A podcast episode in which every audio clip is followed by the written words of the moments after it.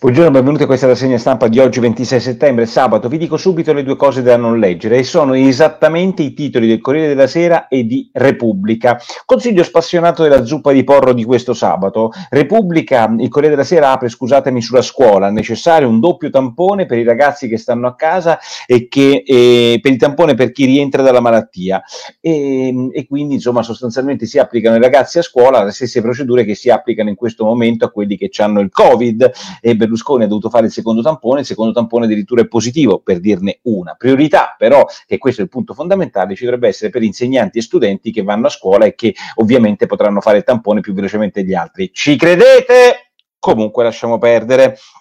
E nel frattempo, eh, l'altro titolo importante della giornata è quello del Papa, perché Repubblica è il secondo giornale e sul Papa c'è eh, sfida al Papa e la, la, sostanza è che questo cardinale Beccio avrebbe dato dei soldi a un parente in Sardegna e in realtà lui ieri fa una conferenza stampa lì in Vaticano e dice ma col cavolo che ho dato questi soldi spero che il Papa non sia, eh, il Papa su di me ha sbagliato, spero che non si faccia manipolare. Anche alla verità piace molto tutta questa roba, dice è il solito ennesimo scandalo del Vaticano e sarebbe stato sottratto mezzo miliardo di euro, addirittura 500 milioni una cifra incredibile. A me di queste due cose non me ne fotte assolutamente nulla. Non mi importa della scuola sul tamponi perché purtroppo la scuola ha ben altri problemi, però questi probabilmente li aggraveranno e relativamente poco mi interessa tutti questi scandaletti della Chiesa, di cui parlerò peraltro anche sul mio sito. Però vi sto dando quello che è la mia lettura mattutina, quindi quello che, per cui uno si sveglia la, mattuti- la mattina e dice, beh, che cavolo è successo? Per esempio è successo che questo governo ha deciso di prorogare il decreto eh, di emergenza, cioè sostanzialmente era stato eh, prorogato fino al 15 ottobre lo stato di emergenza di questo paese e dovrà essere prorogato. Secondo voi chi intervistano i giornali per capire se è giusto o sbagliato, chi è il grande costituzionalista, il grande virologo, il grande epidemiologico? Sapete chi è? Lo palco! Lo palco un igienista, non dentale, un igienista che non ha nulla a che vedere con il resto, ti spiega come lavarti le mani, eh? non si offenda lo, lo palco perché lo palco, eh, grazie alle, alle, sue uscite su internet, il virus... Eh, la fortuna è cieca, il virus no, riferito a Boris Johnson quando si è ammalato, e attraverso le sue dichiarazioni imbarazzanti è riuscito a essere eletto dai pugliesi che se lo prenderanno come assessore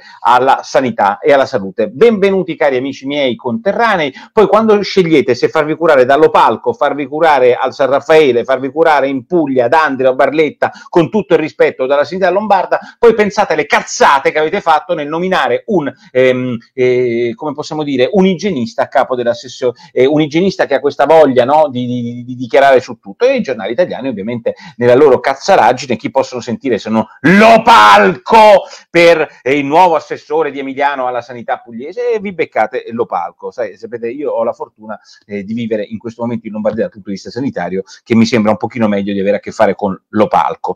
E, ehm, niente di, di, nuovo sul fronte occidentale, cioè su quello dei casi in, in Italia, 2000 casi in Italia, 1960, molti di questi casi non sono malati, però ci sono 20 morti ieri, che ovviamente contano relativamente perché sono persone anziane, muoiono ogni giorno 1700 persone, inutile che vi faccio il solito pappardella di tutti i giorni, ma ci sono 244 persone in terapia intensiva. I numeri sono di contagi simili a quelli di maggio, il giorno prima eh, eh, della fine del lockdown, ma ovviamente non ci sono né gli ospedali, né le terapie intensive, né i morti di quell'epoca.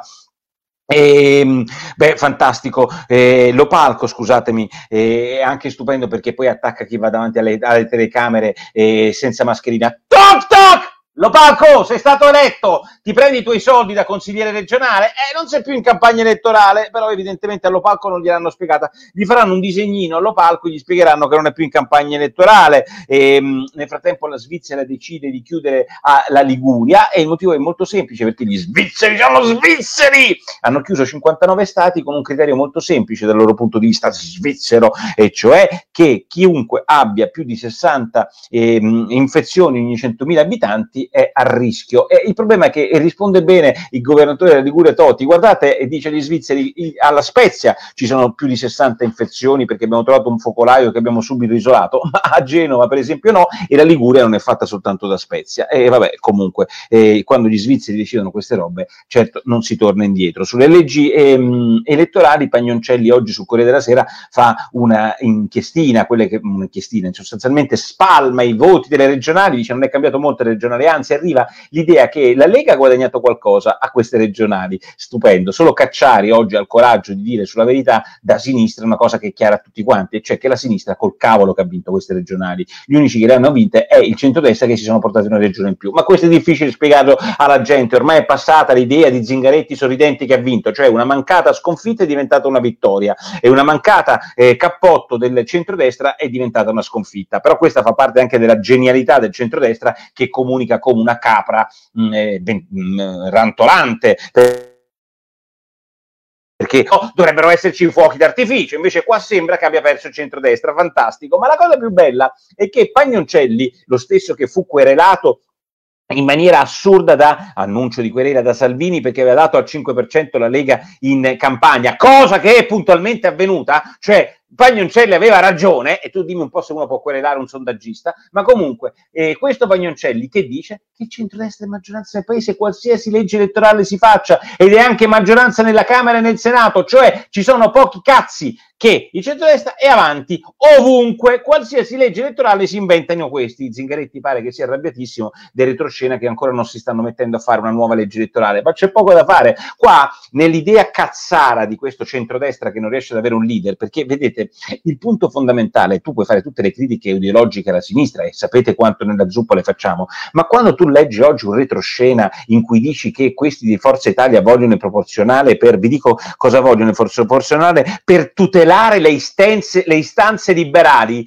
ti viene da fare una pernacchia a questi del centrodestra di Forza Italia, che sono dei morti che camminano, ma lo dicono in maniera affettuosa. Cioè, Forza Italia oggi ha preso meno del 5% a queste regionali nova- e ha, c'è stato un referendum votato peraltro in Parlamento anche da questi geni di Forza Italia, che ha, tranne alcuni tipo il mio amico Simone Baldelli, che ridurrà i parlamentari di un terzo, quindi uno su tre non ci sarà più di parlamentari. In più, Forza Italia è sotto al 5% e questi che cosa dicono? Vogliamo la legge proporzionale e che ci stanno a coglionare. Vogliono legge proporzionale perché? Perché con una legge maggioritaria, con uno sbarramento, Forza Italia scompare da ogni... Allora non ci raccontate le cazzate contro il sovranismo, le istanze liberali. No! Voi volete ovviamente continuare ad avere questa Forza Italia che è dal 94 che è là e con gli stessi rappresentanti che non si è saputa rinnovare. È inutile che ci inventiamo le cazzate, però se vogliamo inventarci diciamo che Forza Italia non vu- vuole proporzionale contro Salvini e non contro la sinistra, contro Salvini! Vuole il proporzionale contro Salvini, cioè Forza Italia vuole il proporzionale contro Salvini, sono tutti matti, tutti pazzi. Centrodestra, incredibilmente maggioranza del paese rischia di perdere per sempre. Verderami dice una cosa molto interessante sul centrodestra, dice in realtà ragazzi qua il centrodestra è a rischio OPA perché qua si sveglia qualcuno decente, arriva là e si prende tutti quanti, diciamo, quello spazio culturale oggi che è fatto da Berlusconi più o meno assente, e da questi di Forza Italia che parlano di proporzionale, che vanno sulle navi come è successo eh, degli immigrati, che ci spiegano che il sovranismo eh, è il vero problema oggi mentre non vedono quello di sinistra, non vedono i grillini, non vedono da chi siamo governati. E insomma dice Verderami attenzione perché hanno eh, trasmesso un senso di sconfitta eh, dopo una sostanziale vittoria e questo fa parte anche dei limiti del centro-destra. Eh, Ma io direi che di questo parliamo poco perché chi se ne frega, così come di questo attentato là sotto Charlie Hebdo, un altro pakistano, mi sembra un pakistano, non vorrei eh, esagerare, sì, un pakistano a Parigi ferisce due persone che non sono in fin di vita ehm, sotto Charlie Hebdo. Ne parla molto ovviamente il giornale di Molinari, la Repubblica, ma gli altri meno. Straordinaria la storia, ragazzi ragazzi di questa roba qui della fuga di notizie sull'inchiesta di Suarez. Io non sono affatto affazionato a questa roba di Suarez e, ehm, e di questo che si vuole, eh, vuol diventare italiano perché c'è il trusco della Juve che ne fa di tutti i colori. Che dice Pierpaolo qua? Che dice? Chi c'è qua? Eh, forse dovrebbe dare spazio a persone nuove libere se vuole ancora vincere, farsi la guerra fra loro e l'apologia della sua fine. C'è ragione Pierpaolo, la penso come te. Eh, questa roba di Forza Italia è semplicemente ridicola. Vediamo chi altro. L'arma più potente dei nostri politici è la nostra ignoranza, che viene usata contro di noi. E beh, vabbè, può anche darsi, ma insomma, noi cerchiamo di acculturarci qua, leggendo i giornali. Beh, Cantone è fantastico, è il capo della Procura di Perugia che sta indagando su tutta l'indagine, c'è stata una fuga di notizie, alcune so- non sono fughe di notizie perché nei decreti di perquisizione, come è successo a me quando sono stato perquisito dal capitano ultimo che non aveva meglio di fare che perquisire il sottoscritto, beh, insomma, quando si perquisisce le persone ci sono degli ordini di perquisizione, dei mandati di perquisizione, là dentro ci sono parte delle intercettazioni che poi saranno agli atti, quindi parte parte di queste intercettazioni è normale che siano là, però ci sono tante altre cose che sono segreto. E che cosa fa Cantone, il procuratore, tutto d'un pezzo, dice blocca e frizza l'inchiesta. E allora ci fanno bene lì la Gattolle, Amadori, sul giornale e sulla verità a dire ma ragazzi ma siete scemi? Qua blocchiamo un'inchiesta perché c'è stata una fuga di notizie. Indaga piuttosto sulla fuga di notizie caro Cantone che sono cavoli tuoi perché la polizia giudiziaria dipende da voi perché i magistrati che parlano dipende da voi queste carte non ce l'hanno gli avvocati quindi è roba vostra. E quindi se è roba vostra prenditela con i tuoi non fare bloccare un'indagine perché se no scusami non sono state bloccate le indagini per fuga di notizie scrivono questi giornalisti per mani pulite per i contromani pulite per tutti quanti e mo adesso blocchiamo le indagini sulla Juventus perché c'è la la fuga di notizie, ma siete matti? Beh, insomma, in effetti sembra che i, i tesi Gattolla e Amadori non facciano ehm, diciamo acqua da nessuna parte. Fantastica la storia dell'autostrada della Cassa Depositi e Prestiti. Vi ricordate che dovevano togliere Benettano alle autostrade? Sostanzialmente le autostrade stanno dando, eh, i Benetton stanno dando le autostrade, la Cassa Depositi e Prestiti, cioè a noi tutti i contribuenti, gli dicono però ragazzi ve le prendete e siete responsabili civilmente per la caduta del Ponte Morandi. E il capo della Cassa Depositi e Prestiti dice ma siete scemi e la lettera che ha ricevuto ieri delle autostrade che diceva questa cosa, Palermo, capo della Cassa Depositi e Prestiti, ha detto io col cacchio che mi prendo le autostrade se fra due o tre anni un magistrato si sveglia, un privato si sveglia, una famiglia si sveglia e mi chiedono la responsabilità civile di quello che è successo col Ponte Morandi quando eravate voi a guidare il, le autostrade. E insomma, questa roba qua che si chiama Malleva è una questione che io non riesco a capire come non sia stata risolta il 14 luglio quando si fece l'accordo. Dice ehm, la, eh, lo Stato, guarda che avevamo già deciso che voi eh, eravate responsabili, le autostrade dicono il contrario, no, avevamo, eh, voi avevate detto che eh, eh, chi si comprava le autostrade era responsabile questa è l'Italia del Movimento 5 Stelle Due, e di Conte, di questi geni che hanno fatto i fenomeni sulla caduta del Ponte Morandi, hanno detto domani togliamo le concessioni, ci hanno messo due anni e poi dopo due anni siamo da capo a 12 perché il, lo Stato, la Cassa dei Depositi e Prestiti non si prende le autostrade in virtù di un accordo fatto col governo che non è chiaro a nessuno. Ma ragazzi, è una roba da matti, è una roba da matti. Nel frattempo il recovery fund eh, dovrebbe arrivare anche all'editoria. Sentite questa, anche i giornali dovrebbero avere il recovery fund. E sapete perché oggi c'è Repubblica è abbastanza nascosto? Perché bisogna, ve lo leggo, per valorizzare le professionalità attraverso la formazione e l'aggiornamento continuo.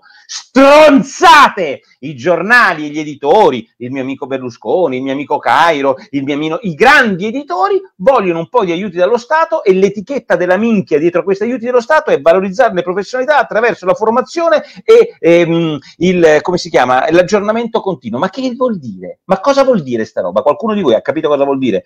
Io non l'ho capita, vuol dire, se vuol dire fare quei corsi assurdi che facciamo noi per avere i crediti, che è una roba da terzo mondo e che serve solo a, eh, come lo fanno tutti gli artigiani, cioè sapete queste, questa formazione continua, cos'è la formazione continua? È un modo per dare soldi degli artigiani, dei contribuenti, dei giornalisti, dei professionisti, degli ingegneri, degli architetti a una club di sfigati ex pensionati perché adesso si sono trovati un nuovo lavoro, cioè il pensionato deve spiegare a me come fare il giornalista. Fantastico.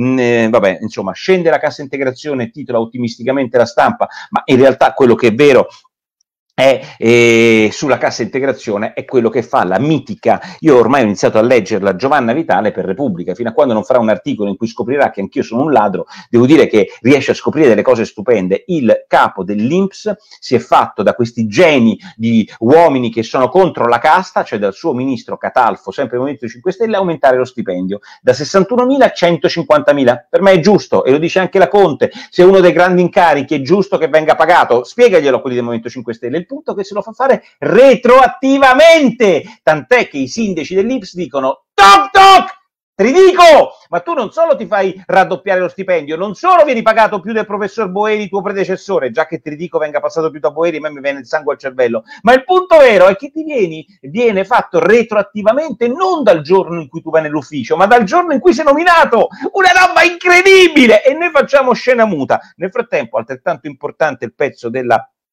eh, della Giovanna Vitale sul reddito di cittadinanza, i 740.000 nuovi eh, redditi di cittadinanza che scadranno a gennaio e sui quali non abbiamo portato neanche un nuovo lavoro. Fantastico Serra che oggi ci spiega perché il cashback, lui lo chiamerebbe semplicemente rimborso, però mi viene da chiedere all'amico Serra per quale motivo non abbiamo chiamato il lockdown, visto che ha fatto un pezzo dicendo che è brutta questa cosa del cashback chiamata in inglese e non chiamata rimborso. Allora perché non abbiamo chiamato il lockdown con la sua traduzione letteraria, cioè confinamento? Confinamento, se volete arresti domiciliari, come dico io, il confinamento, perché sa un po' di fascista come rimborso. Ultima questione sul sole 24 ore, beh, 2%, sostanzialmente ve la faccio breve, vogliono tagliare le detrazioni sui redditi tra i 55.000 o 75.000 in più. Le detrazioni sono degli sconti fiscali per gli interessi sul mutuo, per le spese sanitarie, cioè sostanzialmente se io devo pagare 5.000 euro di tasse, ne pago 4.500 perché mi porto qualche sconto fiscale. Beh, ve la faccio breve, questi sconti fiscali verranno abbattuti per quelli che hanno da 55.000 euro in più. L'ipotesi è che tu possa avere una detrazione fiscale solo con un tetto di 1.000 euro, ma la detrazione è al 19, quindi sono 190 euro ogni 1.000 euro come tetto, se tu hai più di 55.000 euro, cioè vuol dire che non ti danno un cazzo. Bene, cosa vuol dire questa cosa? Se tagliano le detrazioni fiscali a quelli che hanno più di 55.000 euro, vuol dire aumentare le tasse alla classe media italiana. Complimenti! Se questa proposta del Sole 24 Ore passa, questa, la, la riforma che stanno facendo ha un nome solo. Aumenteranno il diesel, aumenteranno le tasse sopra i 55.000 euro, quindi fotteranno una parte precisa dell'Italia, la solita, sulla quale in questo caso la responsabilità dei 5 Stelle secondo me è inferiore rispetto a quella del PD. Ne riparleremo, una buona domenica a tutti quanti voi in anticipo e noi ci vediamo come sempre con la zuppa di domani. Ciao!